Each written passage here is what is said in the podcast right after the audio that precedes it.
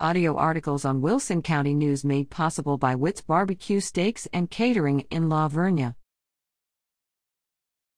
The good news and the bad news.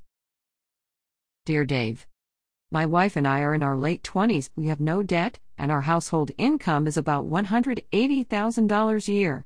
We're thinking about building a home, but we're not sure whether to build just for us, or maybe building a multifamily place so we could live upstairs, rent the rest, and make some money. Your advice would be appreciated. Joel, dear Joel.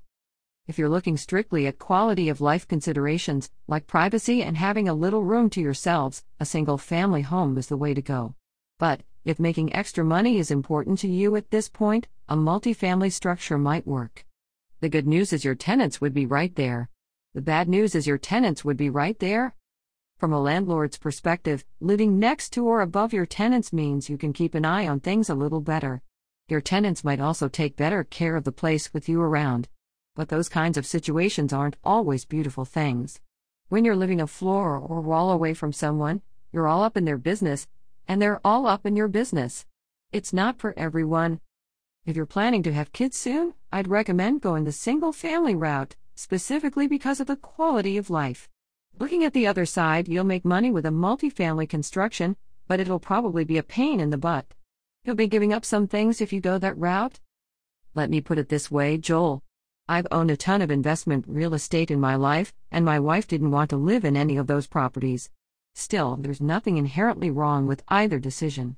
Just make sure your mortgage is a 15 year, fixed rate loan and the monthly payments are no more than 25% of your combined take home pay.